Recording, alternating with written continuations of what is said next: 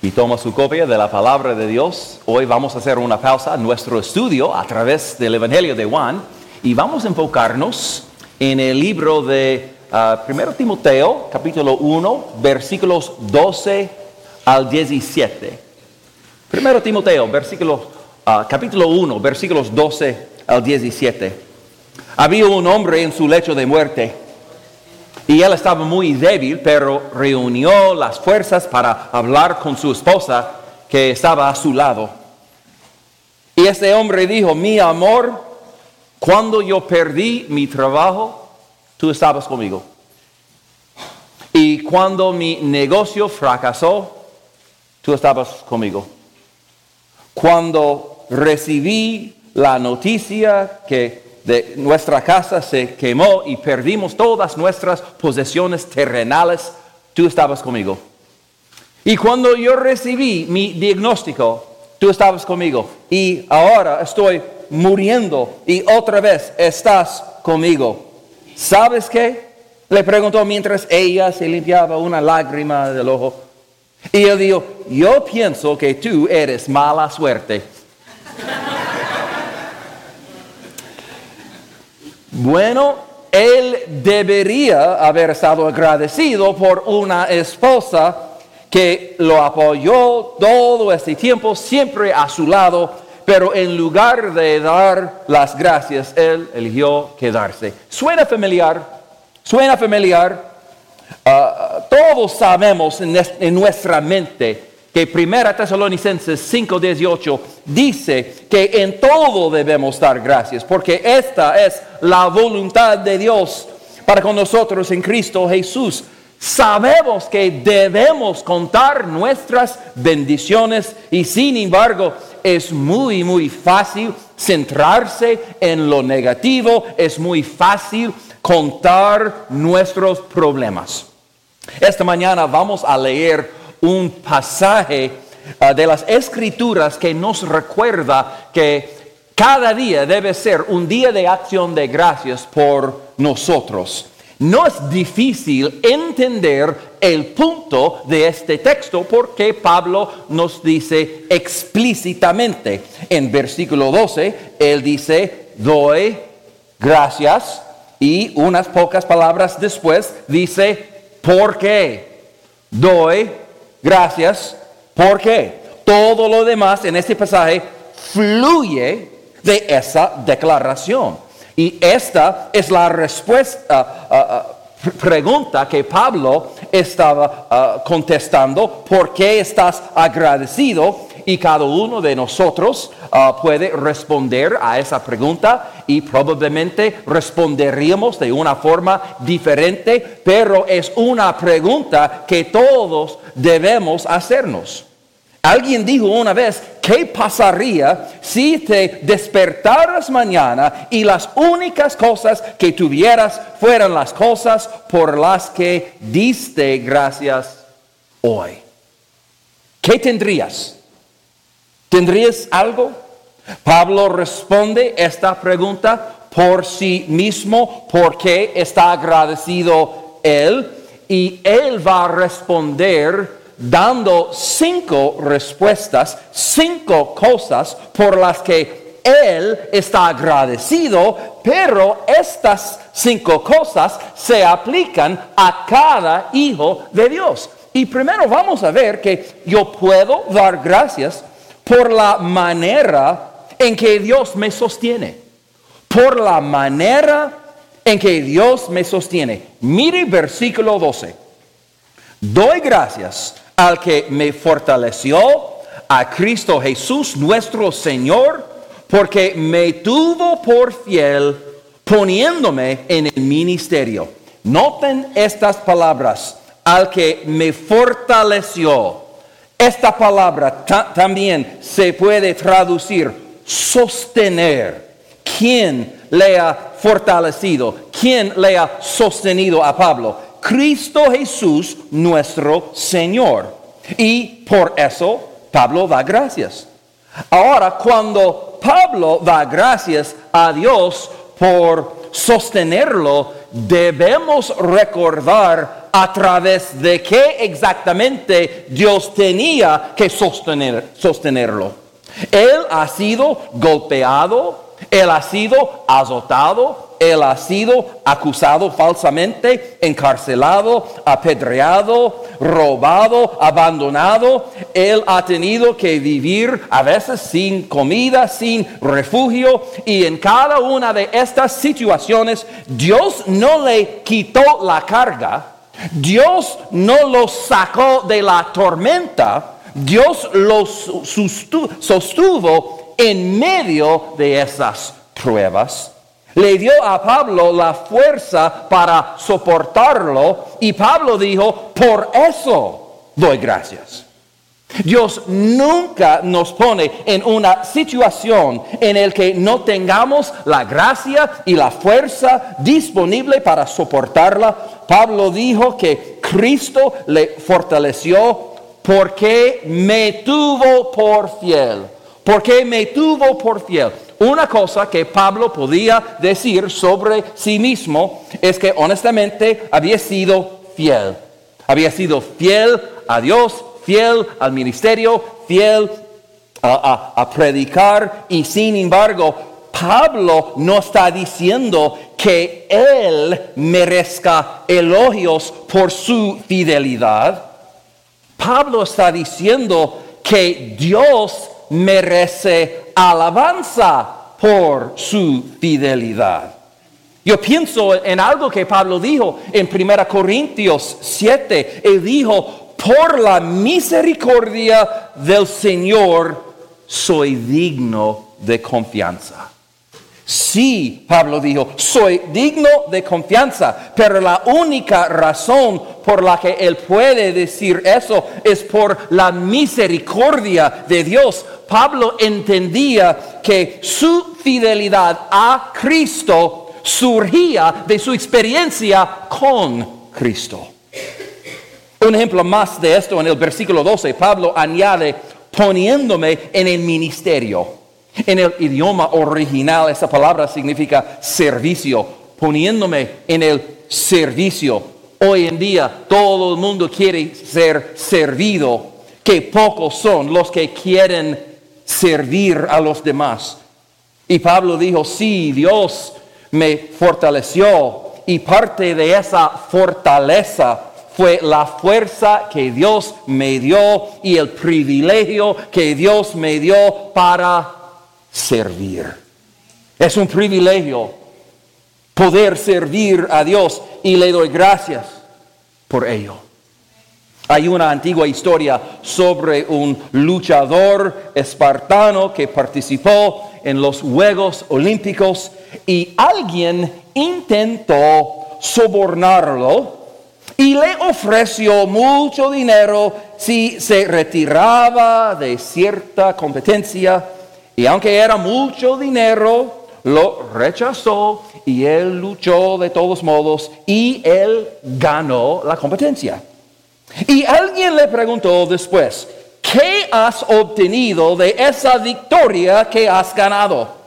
Y él respondió, gané el privilegio de presentarme ante el rey estar ante nuestro rey y servir al rey de reyes es un privilegio y servirle no es algo que hacemos para pagarle a Dios por su gracia, es la gracia misma que podamos servirle. Y cuanto más le servimos, más grande es la deuda de gracia. Pablo dice, doy gracias a Dios, Él me fortaleció, gracias a Él he sido fiel y Él y he podido servir. Yo puedo dar gracias por la manera en que Dios me sostiene y yo puedo dar gracias por la misericordia que Dios me muestra. Mire versículo 13. Pablo está hablando de sí mismo y dice, habiendo yo sido antes blasfemo, perseguidor e injuriador. Pablo usa tres palabras para describirse a sí mismo su vida vieja y dice, era un blasfemo. Mira, Pablo no solo era indiferente hacia Jesús antes de encontrarlo en el camino a Damasco. Pablo no solo estaba desinteresado en las cosas espirituales, no, Pablo trabajó activamente para persuadir a otros que Jesús no era el Mesías. También él fue un perseguidor. Y eso significa que su oposición a Jesús no fue solo verbal o filosófica, no, su oposición a Jesús fue violento. Se derramó sangre y algunas personas perdieron la vida. Y también fue injuriador, en otras palabras, despreciaba a Cristo, despreciaba a los cristianos, los odiaba Pablo. Pablo era todas esas cosas, sin embargo, el final del versículo 13 dice, más fui recibido a misericordia porque lo hice por ignorancia en incredulidad. Mira, Pablo no está disminuyendo su culpa. Él está diciendo que había una semilla de ignorancia en su culpa. Él no era como los fariseos que vieron y conocieron la verdad personalmente, pero la rechazaron de todos modos. Pablo realmente no sabía quién era Jesús y sí fue violento y desafiante, pero también él era ignorante. Él pensó que conocía la verdad, pero no la conocía. Y a pesar de todo, hay una cosa que Pablo no hizo, no endureció su corazón. Pablo dijo que él recibió misericordia y salta al versículo 16, pero por esto fui recibido a misericordia para que Jesucristo mostrase en mí el primero toda su clemencia para ejemplo de los que habrían de creer en Él para vida eterna. Aunque Él era todas esas cosas, Él dijo, yo, eh, que, yo recibí misericordia. Y en el griego es mucho más poderoso, porque en el griego misericordia no es solamente un sustantivo. En el griego, misericordia es un verbo.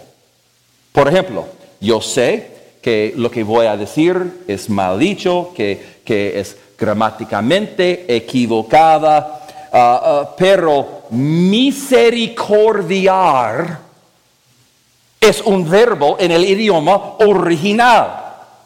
Pablo literalmente dice, Dios me misericordió. ¿Cuál es la diferencia? La diferencia es que Dios no es pasivo, sino activo. Es algo que Dios ah, realiza activamente en la vida de Pablo. Y misericordiar a alguien significa negarle intencionalmente el juicio y la condenación que merece. Pablo está diciendo, merecía el juicio, yo merecía el infierno, pero Dios fue misericordioso conmigo y Él me retuvo el castigo que yo merezco. Entonces Pablo recuerda quién era, quién solía ser, y eso lo motiva a dar gracias. Yo voy a decir algo que muchas personas no les gustará. El hecho de que Dios olvide tu pecado no significa que tú debas hacerlo. Pero, pastor, no debemos vivir en el pasado, alguien me diría. Mira, hay una diferencia entre vivir en el, en el pasado y recordar el pasado. Pablo recordó su pasado, Pablo recordó quién solía ser y él no quería olvidarlo. Y yo no estoy diciendo que debas pasar todo tu tiempo pensando en eso. No estoy diciendo que tú debes jactarte de las cosas malas que solías hacer, pero el recuerdo de quién eras mantendrá encendido el fuego de la gratitud en tu vida. Recordar lo que has sido perdonado te ayudará a mantener fuerte y, creciente tu amor por Jesús. Muchos de ustedes están familiarizados con la historia de un hombre, se llama Juan Newton, el predicador, el autor de himnos, y él escribió Sublime Gracia, el himno ah, más ah, famoso en toda la historia. Juan Newton nunca olvidó quién solía ser, que él era un traficante de esclavos y que él tenía las manos manchadas de sangre de muchas personas. Antes de morir, él dejó instrucciones para que se escribiera lo siguiente en su lápida. Juan Newton, ladrón, una vez infiel y libertino, un vendedor de esclavos en África fue por la misericordia de nuestro Señor y Salvador Jesucristo preservado, restaurado, perdonado y designado para predicar la fe que durante mucho tiempo trabajó para destruir. Juan Newton recordó su pasado Pablo también recordó su pasado. Y fue porque recordó su pasado que él pudo decir esto al final del versículo 16, para que Jesucristo mostrase en mí el primero toda su clemencia para ejemplo de los que habrían de creer en él para vida eterna. Porque Dios salvó a Pablo no porque Dios lo necesitara, Dios no necesita a ninguno de nosotros. Dios salvó a Pablo para mostrar toda su clemencia. En otras palabras, para demostrar su paciencia extraordinaria al mundo Dios salvó a Pablo para mostrar su propia misericordia, para que el mundo pudiera ver lo que Dios ha hecho en su vida y como resultado adorarlo. Dios lo hizo para que el resto de nosotros pudiéramos decir, si alguien como Pablo pudiera ser salvo, hay esperanza para mí. Yo puedo dar gracias por la manera en que Dios me sostiene y la misericordia que Dios me muestra y también puedo dar gracias por la gracia que Dios me da. Mire versículo 14. Pero la gracia de nuestro Señor fue más abundante con la fe y el amor que es en Cristo Jesús. Pablo dio gracias por la gracia. Y la gracia es el favor inmerecido de Dios. Y hay muchos que han intentado dar una definición a la gracia a lo largo de los años. Y me gusta particularmente esta definición de gracia que John MacArthur escribió. Él dijo, la gracia es el perdón amoroso de Dios mediante el cual concede la exención del juicio y la promesa de bendiciones temporales y eternas a los pecadores culpables y condenados libremente, sin ningún mérito de su parte y basándose en nada de lo que hayan hecho o dejado de hacer. Es muchas palabras, pero es una definición buena. Con eso en mente, me encanta la forma en que Pablo dijo esto en versículo 14. Eso es asombroso. Él dijo, la gracia de nuestro Señor era más abundante. más abundante. Esas dos últimas palabras son realmente difícil uh, traducir. Es la palabra abundante con hiper junta a frente. Y creemos que Pablo en realidad estaba inventando una palabra. ¿Está bien? Hacemos esto todo el tiempo, especialmente los cubanos. Inventamos palabras nuevas. Lo siento, pero pa'lante no es una palabra. Pero esta palabra nunca encontrarás en ningún otro lugar en las escrituras, ni en la literatura antigua, pero Pablo, bajo la inspiración del Espíritu Santo, él inventó una palabra que no existía porque no había otra palabra disponible para describir cuán asombrosa es la gracia de Dios. Entonces dijo que es hiperabundante. Me gusta esto. Es hiperabundante, supremamente abundante. Sigue dando, sigue bendiciendo. Y eso es cierto para Pablo, es cierto para ti y para mí. Yo escuché la historia de un barbero en una barbería y este barbero estaba hablando malo de uno de los niños del vecindario. Y estaba hablando con sus clientes y él dijo, mira, hay un niño que visita mi tienda cada día y este niño es el niño más tonto que he visto en toda mi vida. Y él viene a mi, mi tienda y hay un juego que me gusta jugar con él él entra y le digo, oye chico, yo tengo algo para ti. ¿Tú prefieres un dólar o 50 centavos? Elige lo que quieres.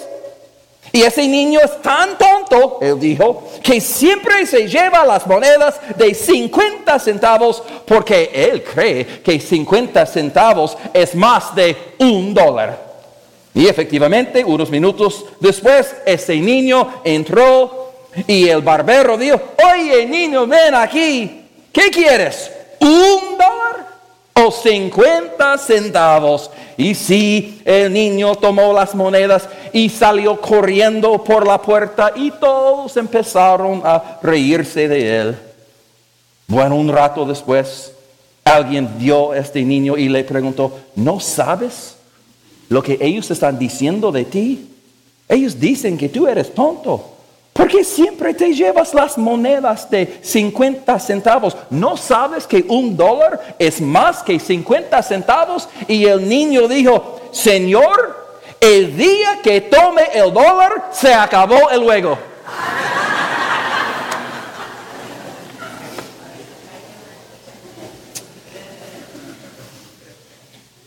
Bueno, el punto de la historia es que en el juego de la gracia, no es un juego, yo entiendo, pero en el juego de la gracia, la gracia de Dios no termina.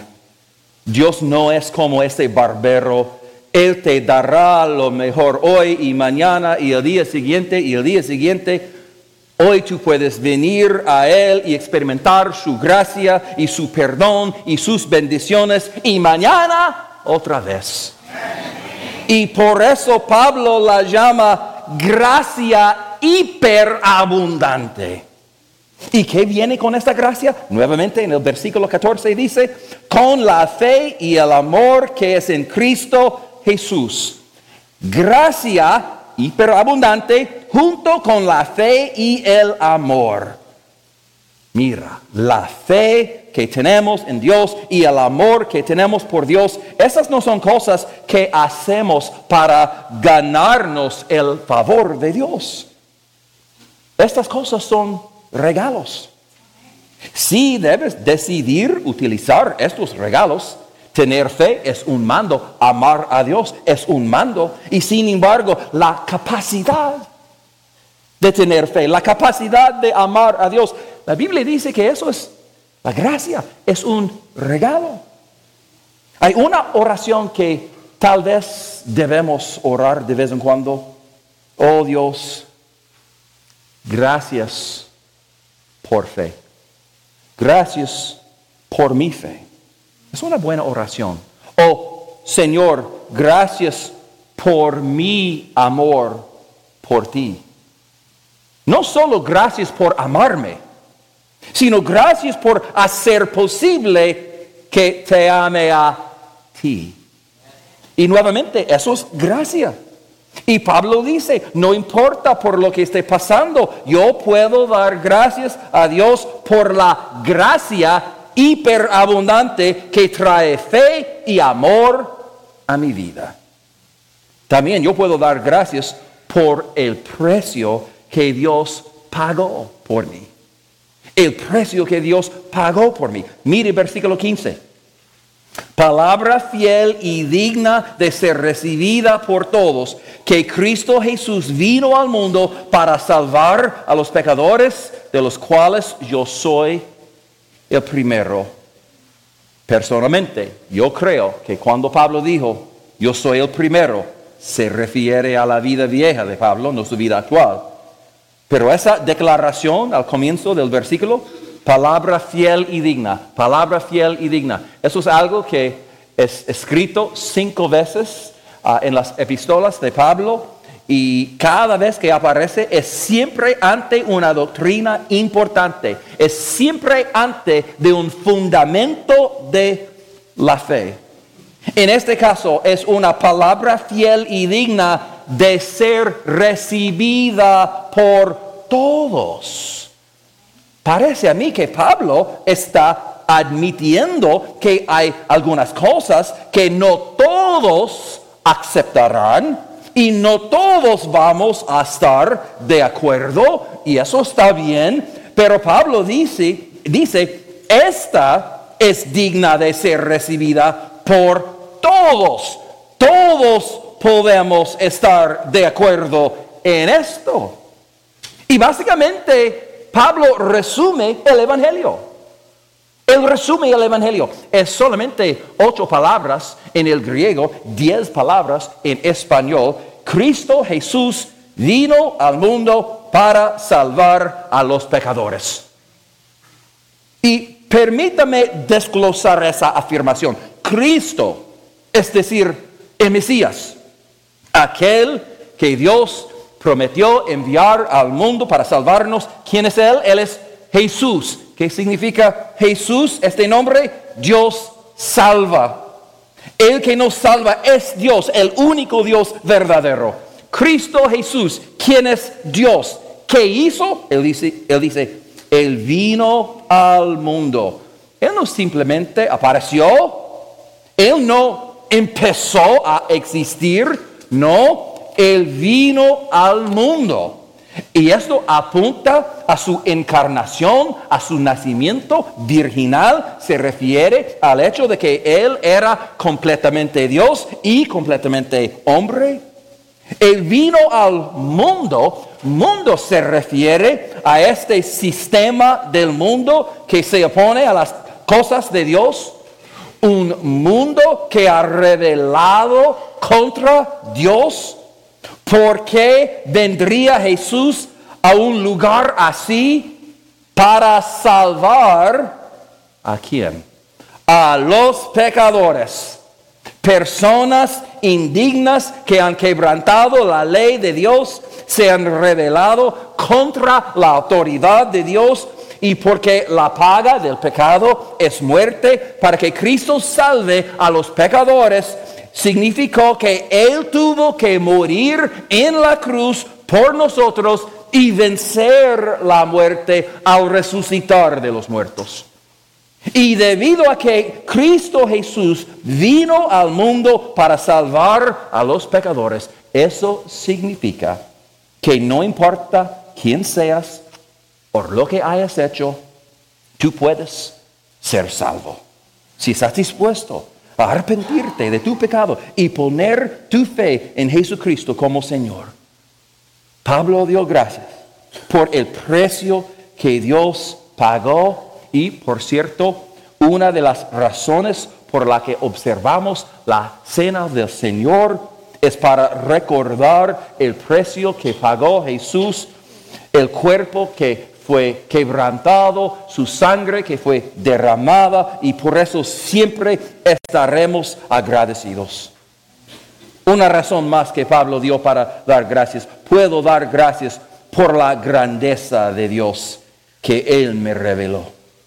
Por la grandeza de Dios que Él me reveló. El versículo 17 dice, por tanto, al Rey de los siglos, inmortal, invisible, al único y sabio Dios, sea honor y gloria por los siglos de los siglos. Amén. Pablo empieza diciendo, doy gracias, ¿por qué? Y él termina con una doxología. Y es un canto de alabanza basado en la naturaleza de Dios y los atributos de Dios.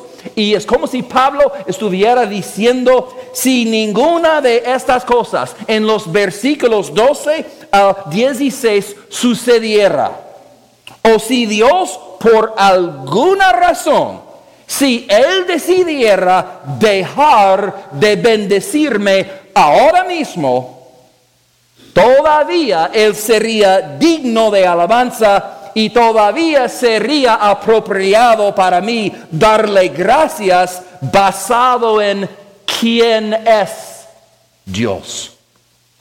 ¿Quién es Él? Él dice, Él es rey. Él gobierna y reina.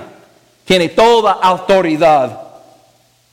Él es el rey de los siglos. En otras palabras, Él es eterno, Él es el principio y fin, Él es inmortal. Eso significa que Él es invencible, indestructible, Él es la fuente de toda vida, Él es invisible. ¿Por qué el hecho de que Dios sea invisible hace que Pablo da de gracias?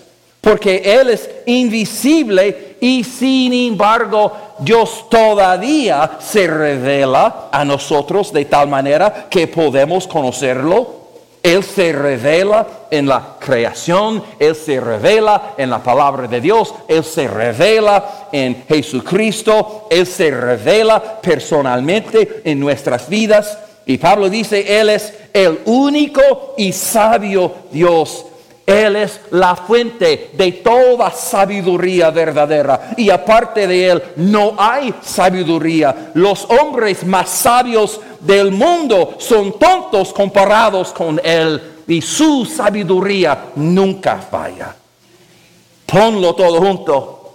Incluso si de alguna manera no tuviéramos o supiéramos acerca del poder sustentador de Dios en el versículo 12, o la misericordia de Dios en el versículo 13, o la gracia de Dios en el versículo 14, o su sacrificio en el versículo 15, si el versículo 17 fuera todo lo que tuviéramos y todo lo que sabíamos, que Dios es Rey eterno, inmortal, invisible y el único Dios sabio, todavía debemos darle, noten el final del versículo 17, honor y gloria por los siglos de los siglos. Amén.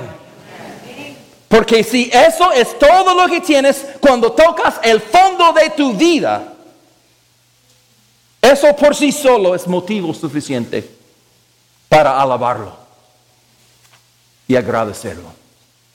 Esta mañana hemos visto en la palabra de Dios por qué damos gracias.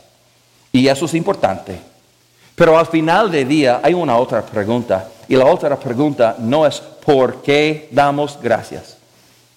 La verdadera pregunta es si daremos gracias o no. Vamos a orar. Gracias, oh Señor, por este pasaje y por recordarnos de estas verdades, todas estas razones por las que debemos darte gracias cada día de nuestras vidas. Es apropiado porque tú eres el rey de los siglos, inmortal, invisible, el único Dios sabio y es apropiado porque entregaste tu Hijo Jesucristo para morir en una cruz en nuestro lugar y resucitar de los muertos, ganando la victoria que nunca podríamos ganar. Gracias, oh Señor, por eso. Y ayúdanos, Señor, una vez más, a desarrollar un estilo de vida de gracias. Señor, si hay alguien aquí en este lugar que nunca ha aceptado este regalo de gracia, al aceptar a Cristo, Jesucristo, el que vino al mundo para salvar a los pecadores.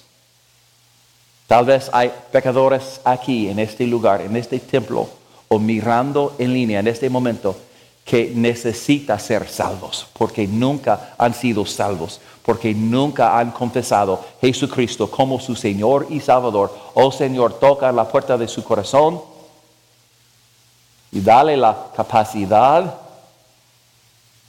de decidir poner su fe en Jesús, la capacidad de responder aceptando a Cristo. Y te daremos toda la honra y toda la gloria en el nombre de Jesús.